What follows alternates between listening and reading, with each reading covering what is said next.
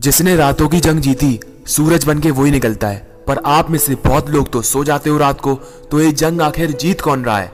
आप या आपका आलस? ऑफकोर्स आपका आलस। तो एक जंग आज आलस के खिलाफ भी हो जाए। ये कोई नई बात नहीं है कि आपको आलस आता है।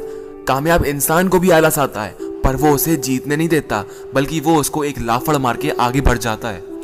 आलस से जीतने के लिए पहला पॉइंट जिस चीज़ से आपको आलस आता है उसको पूरी तरह से अपने आप से दूर कर दीजिए।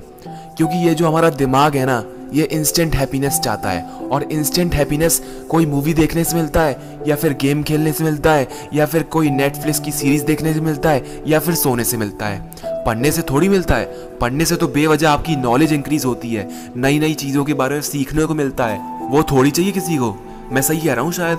सोल्यूशन ये है कि अगर कोई ऐप आपका ज़्यादा से ज़्यादा टाइम कंज्यूम कर रहा है तो उसको अपने आप से दूर कर दीजिए अनस्टॉल कर दीजिए। इट्स सिंपल प्लान्स और रेजोल्यूशन फेल इसलिए हो जाते हैं क्योंकि दिमाग तोलता है। इंस्टेंट हैप्पीनेस चाहिए या फ्यूचर में मिलने वाली हैप्पीनेस चाहिए। ऑफ़ कोर्स दिमाग इंस्टेंट हैप्पीनेस चुनता है। वो मूवीज़ देखता है नेटफ्लिक्स की सीरीज़ देखता है और आपको बर्बाद करके चला जाता है। तो अगर जीतना है आलस से तो आज ही अपने सारे एडिक्शंस को मात दीजिए और आगे बढ़ जाइए। दूसरा पॉइंट काम को स्टार्ट करना आसान बनाइए। रोज रात को अगले दिन के पाँच इंपॉर्टेंट टास्क लिख के सोइए, ताकि सुबह उठने के बाद आपको इतना ना सोचना पड़े कि आज मुझे क्या क्या करना है। तीसरा पॉइंट आप कभी अपनी डेट ऑफ़ बर्थ भूले हो? या अपनी फैमिली की डेट ऑफ़ बर्थ भूले हो? नहीं भूले होगा आई थिंक सो तो हमारा दिमाग जो है ना, वो इन्फॉर्मेशन ज़्यादा पसंद करता है स्पेशली नंबर्स जो भी टास्क या रेसोल्यूशन बनाए हैं आपने, उसको डेट के संग लिखिए। हाँ मैं मानता हूँ कि इसमें थोड़ा टाइम लगेगा।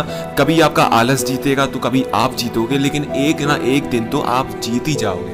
क्योंकि कोशिश करने वालों की कभी हार नहीं होती, और जो कोशिश ही नहीं करे, वो बेकार का बेकार ही रह जाता है। तो अगर आपको ये तीन पॉइंट पसंद आए तो इसे अप्लाई करें अपनी ज़िंदगी में और अपने आलस को हराइए, क्योंकि हमें खुद को खुद से बेहतर बनाना है।